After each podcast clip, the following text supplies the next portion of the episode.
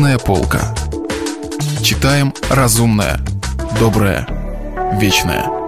Радио «Комсомольская правда». Василий Аксенов. Остров Крым.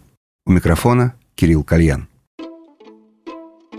И также вы все, телевизионщики ABC, спикеры, гаферы, камермены, вся сволочь, знаете, что Андрей Лучников не мобил-дробил, он луч, вот он кто, мотоциклист, баскетболист и автогонщик, лидер молодежи 50-х, лидер плейбойства 60-х, лидер политического авангарда 70-х. Он лидер, и так в манере золотых 50-х можно положить руку на плечо одному из этих современных американских зануд и сказать «Call me Luch, buddy!» Итак, на экране Эндрю Луч, один из тех, кого называют ньюсмейкерами, производителями новостей. Интервью получалось забавнейшее. Зануда, кажется, рассчитывал на серьезный диалог вокруг да около, вроде бы о проблемах курьера, о том, как удастся издавать на отдаленном острове одну из влиятельнейших газет мира, но с намеками на обреченность как лучниковской идеи, так и газеты, так и всего острова Крым. Система ловушек, по которой бычок пробежит главному убойному вопросу, представляете ли вы себе свою газету в СССР? У нас, русских, богатое воображение, господа. Немыслимые страницы партийной печати — это тоже продукт нашего воображения. А что из себя представляет наш невероятный остров? Ведь это же не что иное, как тот же ЮФО с заменой лишь одного серединного слова «флотинг».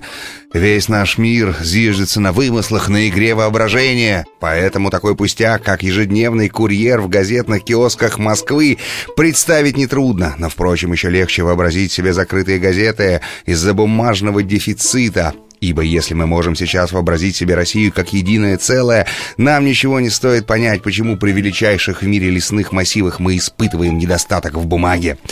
Слегка обалдевший от этого слалома, хозяин ток-шоу мистер Хлонхайт полевым усилием подтянул отвисшую челюсть. Неопознанный плавающий объект. Это блестяще.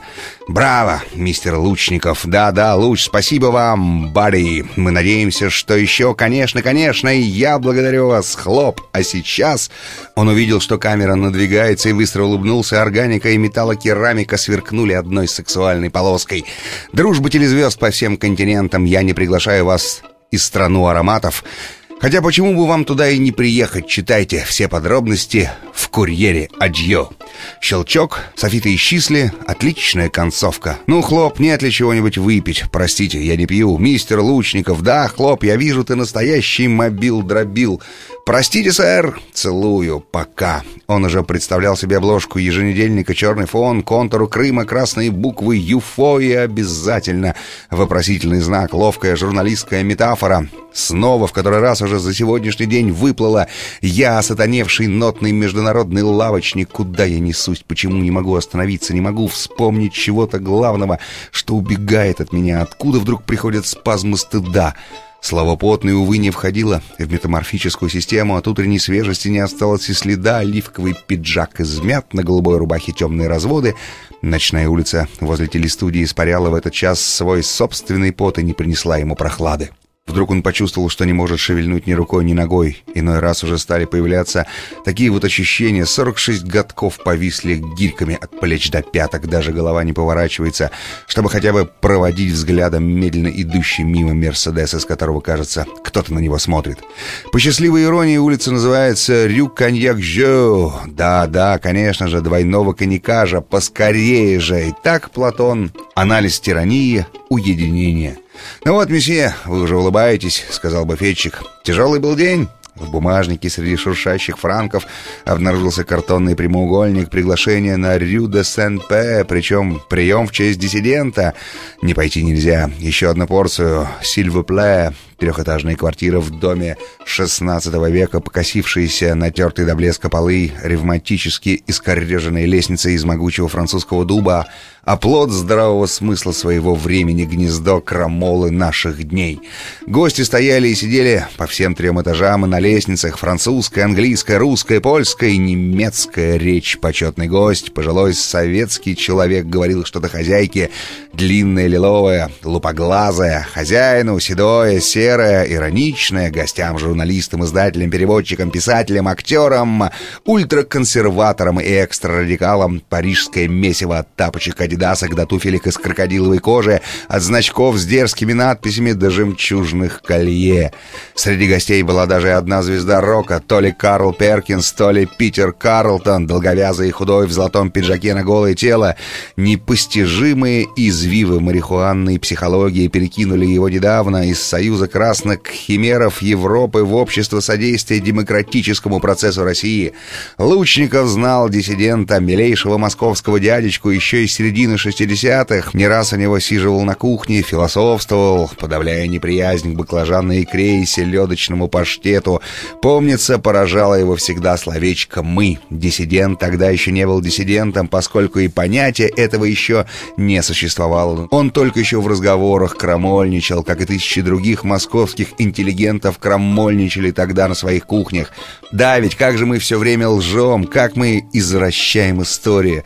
Да ведь Катынский-то лес — это же наших рук дело. Вот мы взялись за разработку вольфрама, технологий у нас современной нет.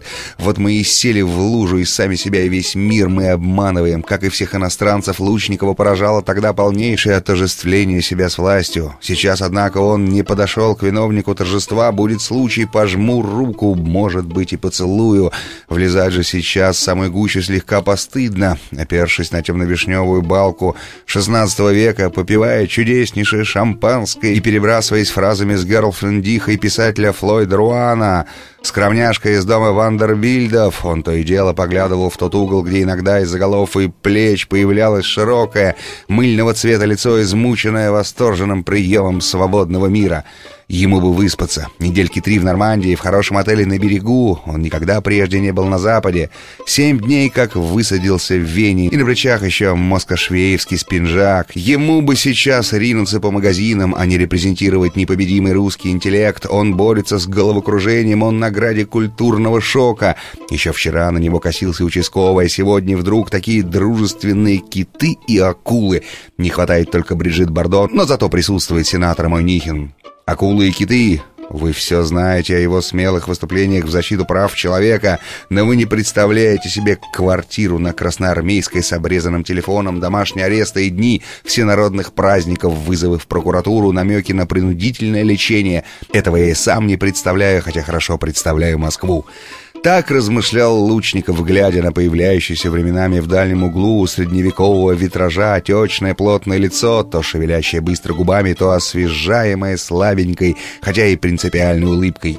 Так он размышлял, пока не заметил, что и сам является объектом наблюдения. Над блюдом птицы целая компания жрут и переговаривается, кто-то молотит в воздух ладонью.